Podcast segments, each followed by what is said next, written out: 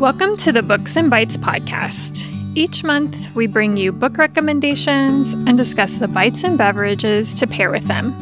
I'm Carrie Green, and I'm here with my co hosts, Jacqueline Cooper and Michael Cunningham. Today, we're talking about the ninth prompt in the 2022 Books and Bites Reading Challenge read a banned or challenged book.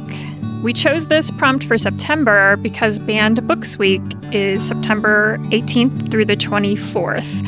And it's a time when libraries across the country celebrate the freedom to read. That freedom is under increasing attack. According to a recent article from NBC News, in 2021, attempts to censor books and library materials more than doubled compared to previous years. We asked JCPL's library director, Dr. Ron Critchfield, to join us today to discuss the freedom to read. Welcome, Ron. Thanks for having me. So, why do libraries value the freedom to read? First of all, freedom to read the content of one's own choosing is fundamental to the First Amendment. Just as we have the freedom of speech without content restriction, we also have the freedom to read without content restriction. So that's largely what public libraries do. When we say that we value freedom to read, it's extremely important that public libraries continue upholding the First Amendment rights in our country, where people can choose for themselves and their children information they need without content based restriction. Well, you mentioned parents' freedom to choose for their children what they want their children to to read. What role do parents have in deciding what their children can borrow from the library? Carrie, parents make borrowing decisions for their children, most certainly for the younger children. Children here at JCPL we define as 17 and younger. We call them juvenile. And then for older children, parents uh, may assist with their selection of materials. And, and if that isn't possible, parents certainly can monitor all of their borrowing online through access to their children's accounts. There are also many permissions that parents can set on the juvenile card there are permissions such as only being able to check out books or only being able to check out books and movies. And they can add to that computer and internet access as well. But ultimately, parents are in control of what their children check out, how their children use the library, and what their children can and cannot read. That's the parent's job. The public library provides material from a multiplicity of viewpoints and the library will have what the children need, what the parents want, and the parents simply select what's right for their children. And then another parent will select what's right for their children. And I think that's how we have freedom to read for children and how parents play a role in that. Mm-hmm. What if a parent asks you, ask a librarian or you as a director, why you let them check out a certain book? How do you respond to that? You know, that's interesting. We have in the challenges to material and in the banned book discussions that Carrie referred to early on that are happening today, and we hear about them in the news. We have these refrains like, why does the library let people check this out? Why does the library have items for children just lying around? And those are some of these loaded questions that we hear. The library is not letting anyone check this out. We're letting everyone choose to check the material that they want out. That's what we do. So if if someone were to say, "Why do you let them check this out?" I say, "We let everyone check out from amongst the materials we have. That's the purpose." we provide access from a multiplicity of viewpoints for all persons, regardless of socioeconomic levels or, or any barrier. We remove those barriers. I'll probably talk about some of the other refrains or slogans we hear from persons who challenge books. Do you want to go ahead and talk about the other things? I wanted to go back, Carrie, and finish up on the first question freedom to read. Mm-hmm. JCPL has trusted the citizens uh, of this county to discern for themselves what they wanted to read and believe for over 122 years. And public libraries in this country have been doing the same for over 200 years. It's something we pride ourselves in. And we should remember that in the United States, the government gives people the right to think for themselves in a democratic republic. And in the context of these challenges we're hearing coming out of state governments, state legislature, groups that are being influenced from legislative endeavors, we just need to remember that our government gives us all freedoms and we should not impose our preferences upon the right of others to choose for themselves. What are some of the things that you've heard? What kind of challenges have you heard about? So, the challenges we've received at JCPL over the years have largely been well intentioned inquiries. We call challenges requests for reconsideration of library materials. Those are where people agree with items, or maybe they want to suggest that we change the locations of items from say, the children's library to the teen collection, or perhaps from the teen collection to the adult library area or the adult collection. And sometimes in the nonfiction material, we'll have a book that may have non-factual information according to the customer and they ask us to reconsider and make sure that it's current factual information. So those are the types of things we've received.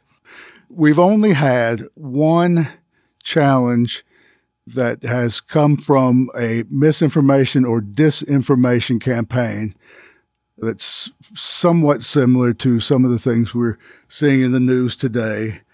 It built on some of the, the slogans that we hear, the refrains we hear. Won't someone save the children? The library just leaves these items around on such and such topic, or let's keep our children safe. Let's keep our children safe in the library, or these topics just aren't what our community wants. Those types of things. And to speak to some of the uh, complaints that we hear today, I've heard in some of these news stories that libraries are indoctrinating or grooming children with the books. And that is far from true. We're a viewpoint neutral institution. We don't champion any idea over another. And we have a collection development policy that makes certain that all books are selected in a fair and equitable manner. We're all professionals who do that, and we're trained at the master's level.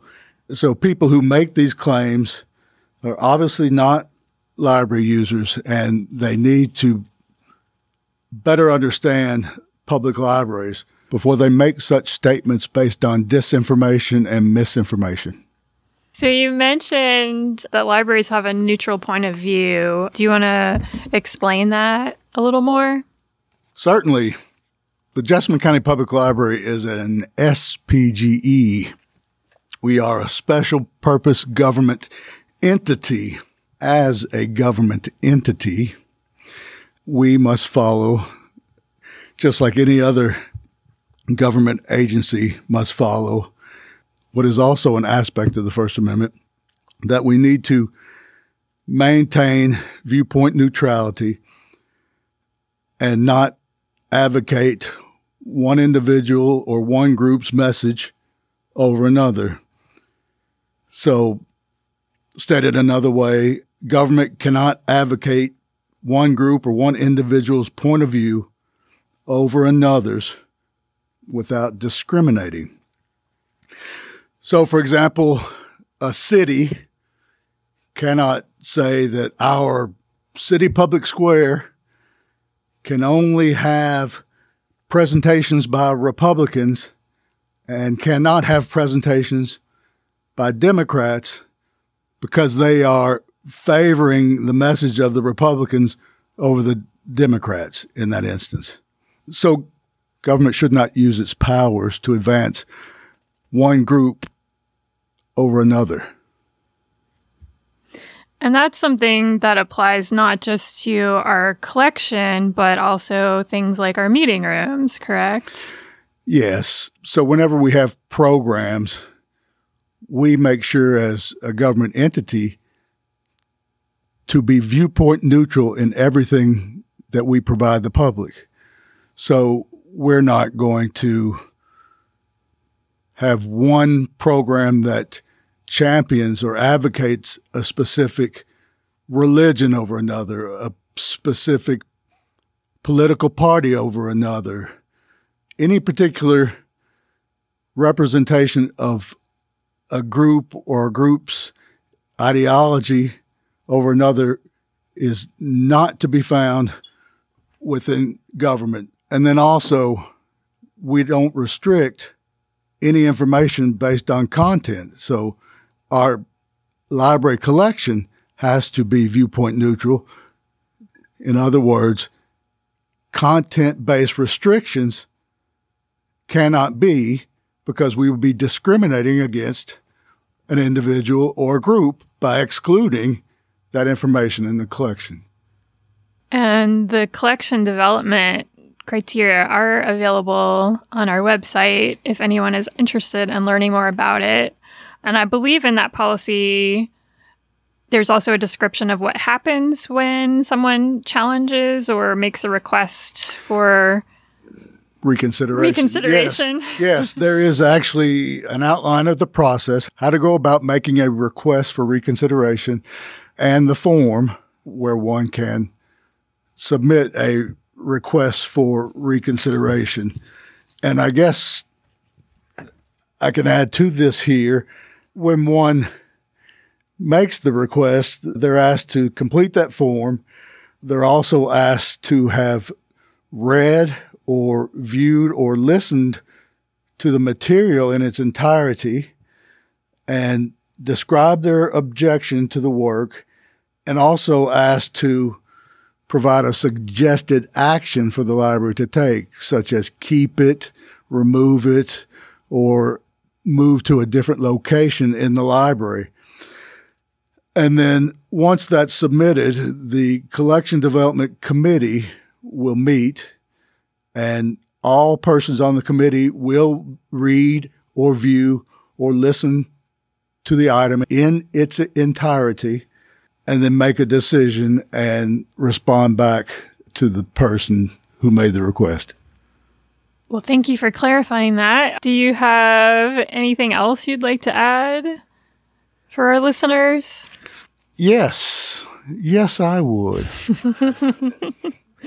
so there are a number of problems with banned or removed books since we're on that topic. They serve to widen societal divides or remove some of the unifying aspects that books provide our society. Let me just list a few of those if, if you don't mind. So one of the examples of widening the divide is that if you ban books, you remove those books, the issues and the concerns don't go away when the books do. They still remain. It's like we're just brushing them under the rug here and putting that off for another day, or we're waiting for the explosion when when the pressure has built up. It's it, it's not conducive to societal discourse. Another, something that removes the uniting aspect of, of literature, we're taking away multiple viewpoints from which readers learn about diversity of thought, multiple worldviews, those types of things. And then also understanding alternative viewpoints allow people to understand what they truly believe. If you're just told what you believe, you're not discerning your own beliefs, you're not challenging your own presuppositions, and you're not thinking for yourself. And if we don't have a public library that is providing the information to all persons without barriers, then we're going to have the party in power, the people in power, no matter who it is, that will then be telling us what to think. And then finally, I just want to end with well intentioned censorship is still censorship. It's an action to control the choices of others through restriction, through prohibition of rights. So we're denying the freedom of citizens of the United States to access information from all points of view. It's contradicting our Constitution.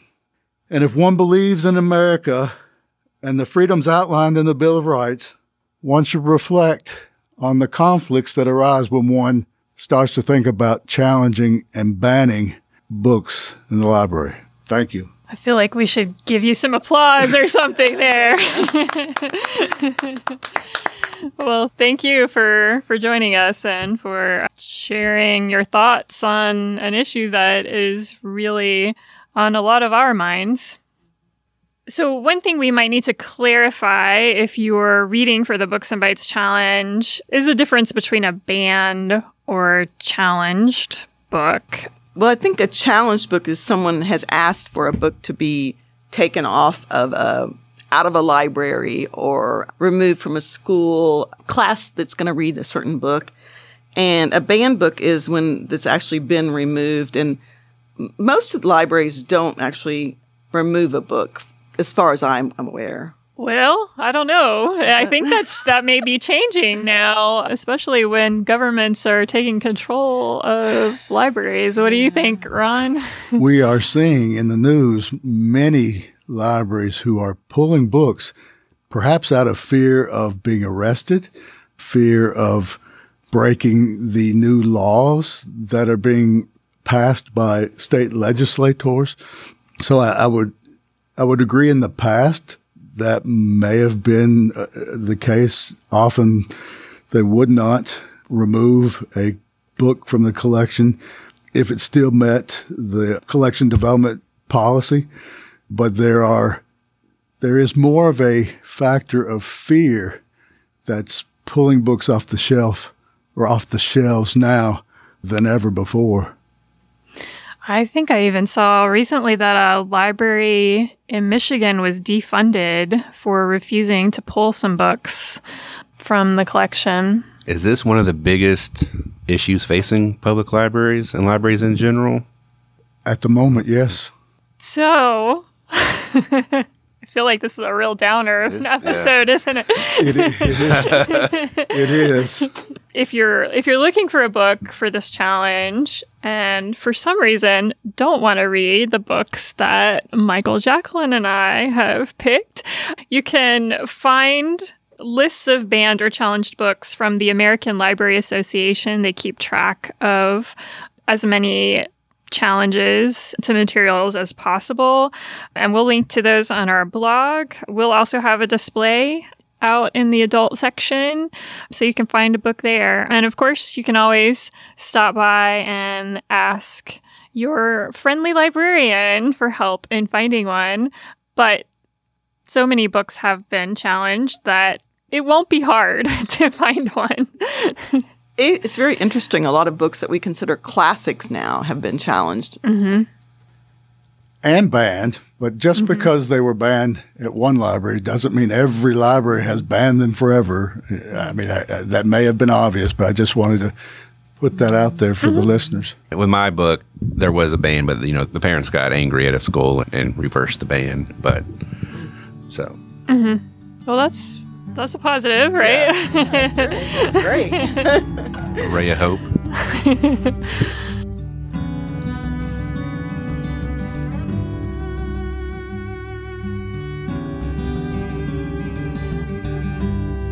My choice for this month's podcast has been reviewed before on a previous episode by a former co host, Melissa Colston.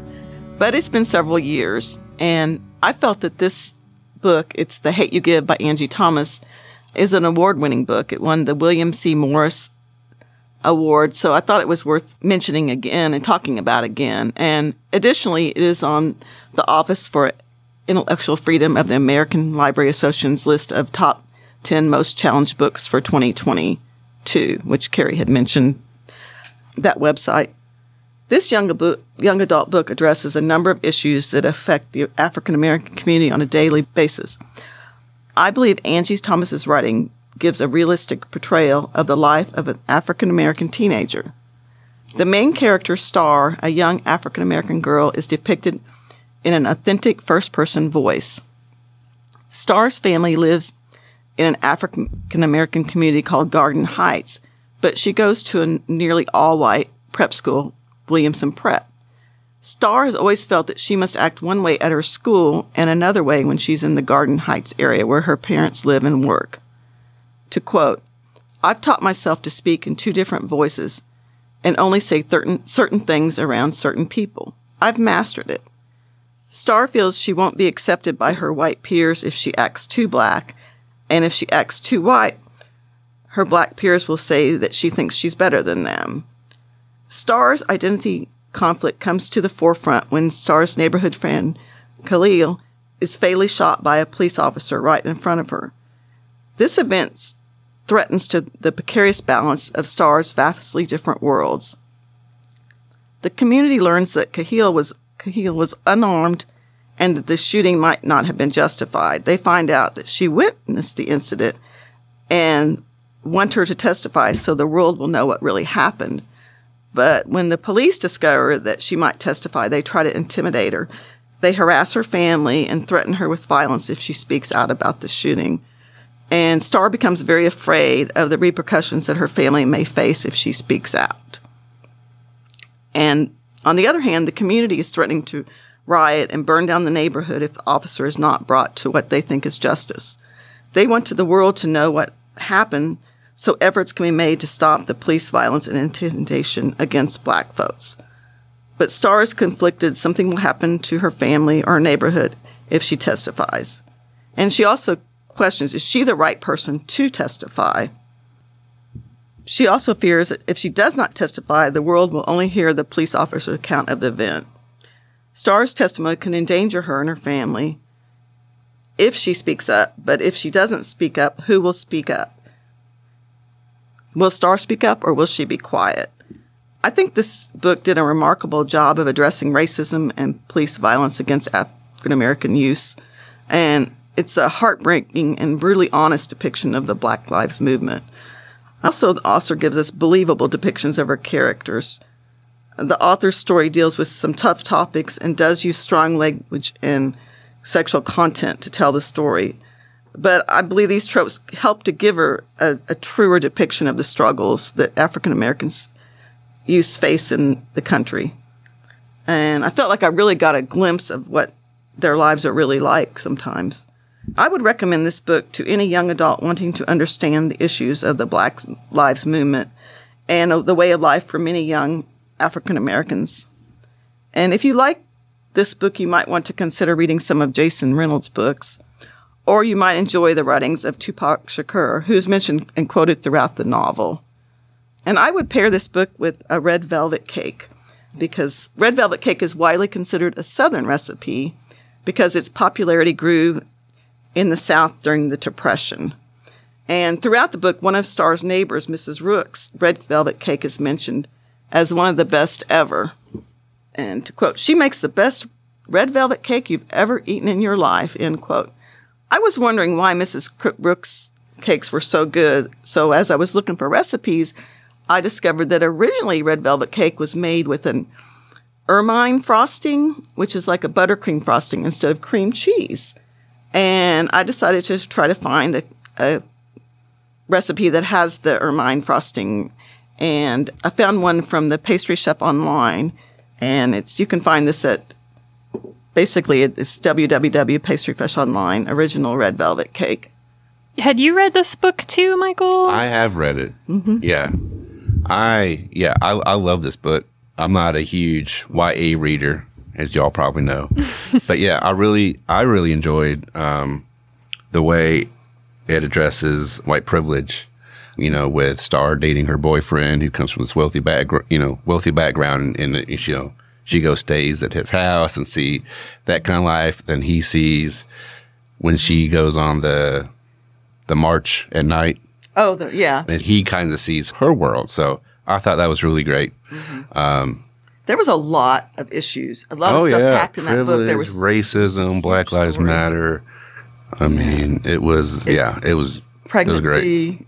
It dealt Yeah. a lot with sex and sexual content, which I could see why. Generational poverty. It- And- yeah, Yeah, white flight and things Mm-hmm. like that too. Like, um, so it, it was packed. It was really hard for me to write this review because there was so much that you could talk about. So, but I think a, a big part of it was her struggle to to find her place in the world and and who she wanted to be as well. yeah. Uh, Is there an anti-racism message in this book?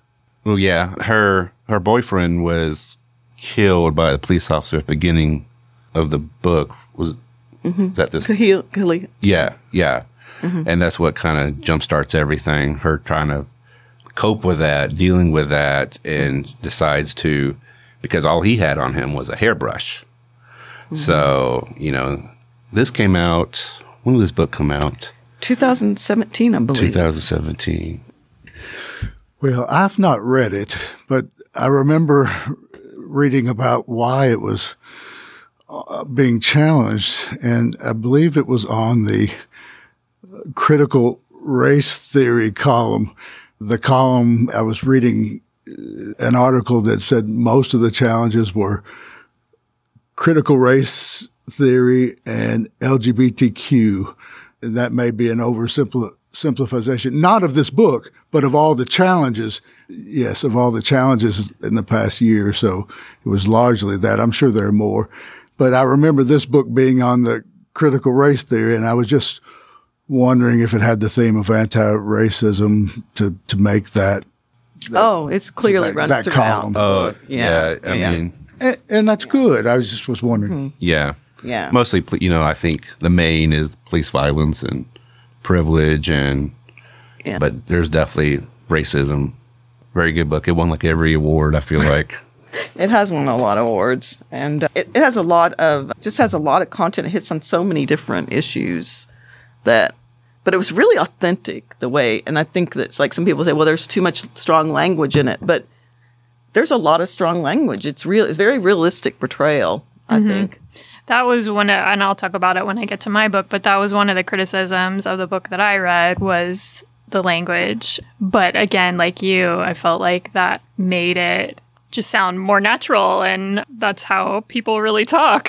And This is true. They often do. yeah, not all people, but but certainly some.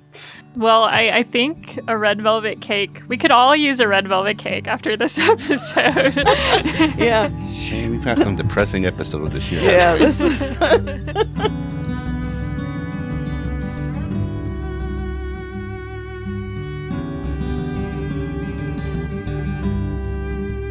I chose George Orwell's Animal Farm, a classic that has seen its share of bans and challenges over the years and has been signed in school and yet is still as relevant as ever. According to the ALA website, this short yet poignant novel has been challenged in Wisconsin in 1963 by the conservative John Birch Society because of containing the words, quote, unquote, masses will revolt was listed in 1968 by the New York State English Council's Committee on Defense Against Censorship as a quote unquote problem book because quote unquote Orwell was a communist. Suppressed from being displayed during the 1977 Moscow, Russia International Book Fair, banned in Florida's Bay County from being used in its four middle schools and three high schools in 1987, but was then overturned, and banned in the United Arab Emirates in 2002 on the grounds that it contained material that contradicts Islamic and Arab values. In this case, pictures of alcoholic drinks, pigs, and, quote, indecent images, unquote. If you've made it through school without reading Animal Farm, it's basically Orwell's satirical allegory of the Russian Revolution and the Stalinist era of the Soviet Union. The animals of Manor Farm have had to endure the drunk Mr. Jones, who has mismanaged the farm and mistreated them over the years. When the wise old boar, Old Major, pronounces his vision of a world free from human subjugation and prophesies he's not long for this world, he plants the seeds for a rebellion that's taken up by the two pigs, Napoleon and Snowball, who lead the way. But these two visionaries have two very different visions for the farm. After a quick and successful rebellion, renaming the farm Animal Farm, Snowball wants to build a windmill to power and reduce the workload of the animals. Napoleon doesn't care much for Snowball's idea. He's got plans of his own. Napoleon bides his time until the two dogs of the farm have their puppies, which he takes and raises himself, creating his own personal army. Now Napoleon, having consolidated his power, only one has one thing standing in his way from installing his own regime Snowball. This is one of my favorite classics and has stuck with me over the years, partly because it's able to explain the evils of fascism in such a way even a child could probably understand it. But that's not to say this book is for small children, since the subject matter is dark and at times quite violent. And even with all, all the talking animals, it does not have a fairy tale ending. I think Benjamin the Donkey sums it up with his quote, quote, Life will go on as it has always gone on. That is, badly. Unquote. well, on that depressing note, I paired this with Yorkshire, Wensleydale, and cranberries, one of my favorite British cheeses that's perfect for snacking on while reading Animal Farm. It's a creamy yet crumbly white cheese with cranberries, giving it some fruity sweetness. When I used to work at a cheese counter, I would eat way too much of this stuff on any given day. You can likely find it at Whole Foods in Lexington, but I want to say I also saw it at the specialty cheese area in the Kroger in Danville recently. So I did make it through school without reading Animal Really? Farm. Yeah, I haven't ever read that. There was a list of books that we could choose from from when I was taking some master's class in English, and that was on the list. But I think I chose something else. But now I wish I'd read that. It's short. So it would also qualify for the novella Yeah. challenge. Oh, yeah, if you want to yeah. use a one for a, one for a double challenge. I think I read it in middle school, maybe high school. I have read it multiple times. It's a cautionary tale. Yes. And 1984. I've read that. Did you mention that at the beginning? Have you- Not not 1984. No, you didn't. But Maybe when you said George Orwell, I just thought of it, that yeah. as well. and that one has also faced a lot of challenges, I oh, believe. yeah. Well, you know, the whole concept of doublethink in that one is probably happening where some of those messages about which I spoke earlier, when people try to ban books or, or have campaigns of disinformation and misinformation. So in 1984, the, the message of the state was one of the messages that was in doublethink, one of the two messages, both one of two messages that were opposite yet both true. Like you have the state's message and you have your message. I think I'm trying to remember. Anybody remember doublethink? But it was freshman year. yeah, freshman year. But in my mind, so they're getting the one line that libraries do this or that with the book. And then another line is their logic saying, you know, America has freedoms. People should be free to choose.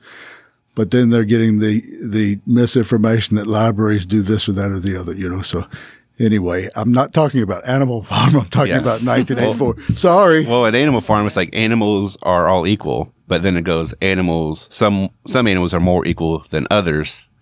When they paint this, the I think the seven tenets of Animal Farm on the barn. Mm-hmm.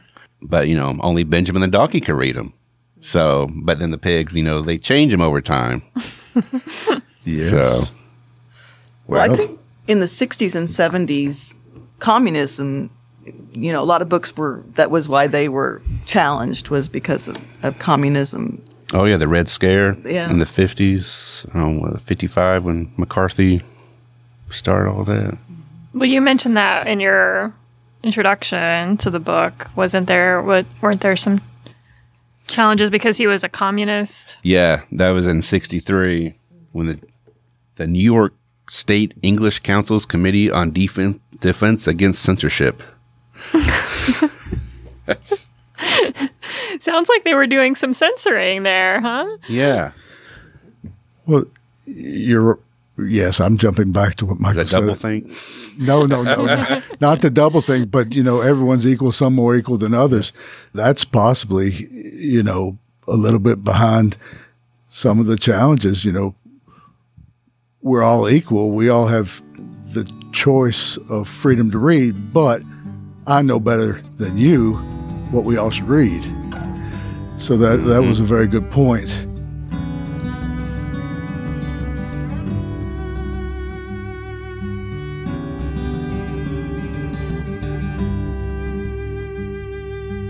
Lawn Boy by Jonathan Evison is number two on the American Library Association's top 10 most challenged books of 2021. It has received good reviews, including a starred review and an Editor's Choice Award from Booklist. This coming of age novel is intended for an adult audience, and it's shelved in JCPL's adult fiction collection. However, it could have some crossover appeal for young adults. The Young Adult Library Association gave it an Alex Award for, quote, books written for adults that have special appeal to young adults ages 12 through 18, unquote. Mike Munoz is a 22 year old who lives with his mom, his developmentally disabled brother, and his mom's friend, Freddie, in Suquamish, Washington. Mike's Mexican American father left the family when Mike was still a child. Since then, they've struggled to stay afloat, living in their car and with a relative, before finding a place on an Indian reservation where the rents are cheaper, even for non Indians like them. Lawn Boy is a sharp, honest, and often funny portrayal of what it's like to be working class in America, especially when you also face racism. Early on in the novel, Mike is fired from his job on a lawn crew for refusing to pick up a homeowner's dog poop. Mike loves landscaping work and creating imaginative topiaries, but he hates having to work for people who view him and his fellow crew members as less than human. After he's fired, Mike bounces from job to unemployment to job again.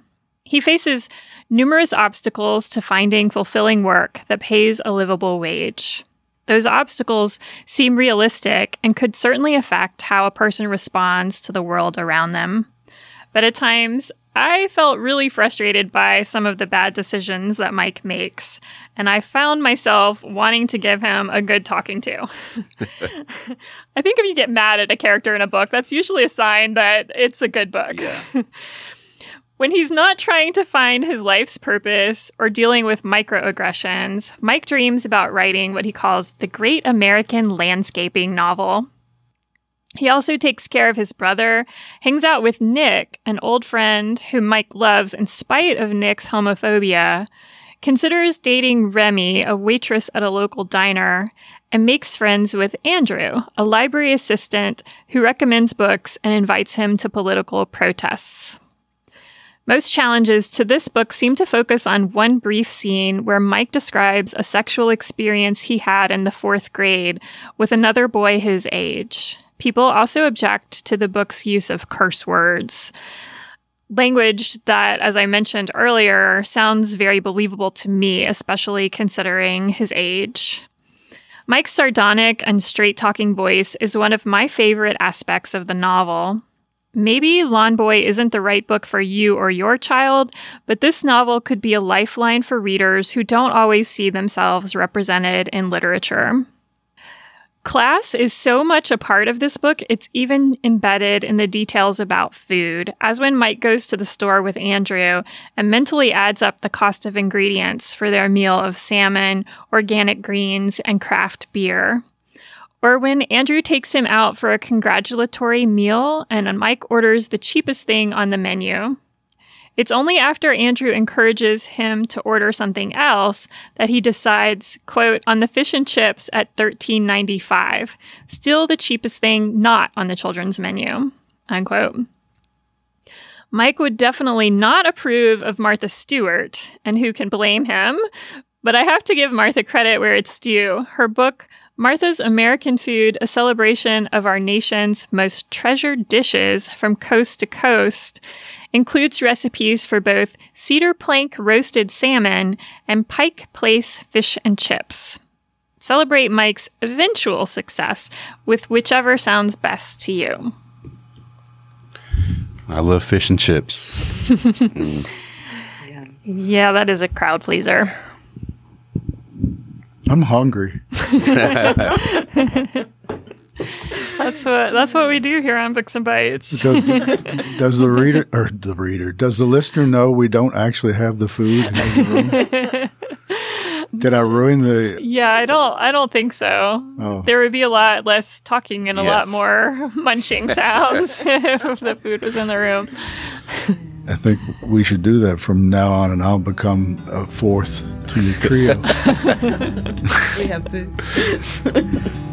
yes.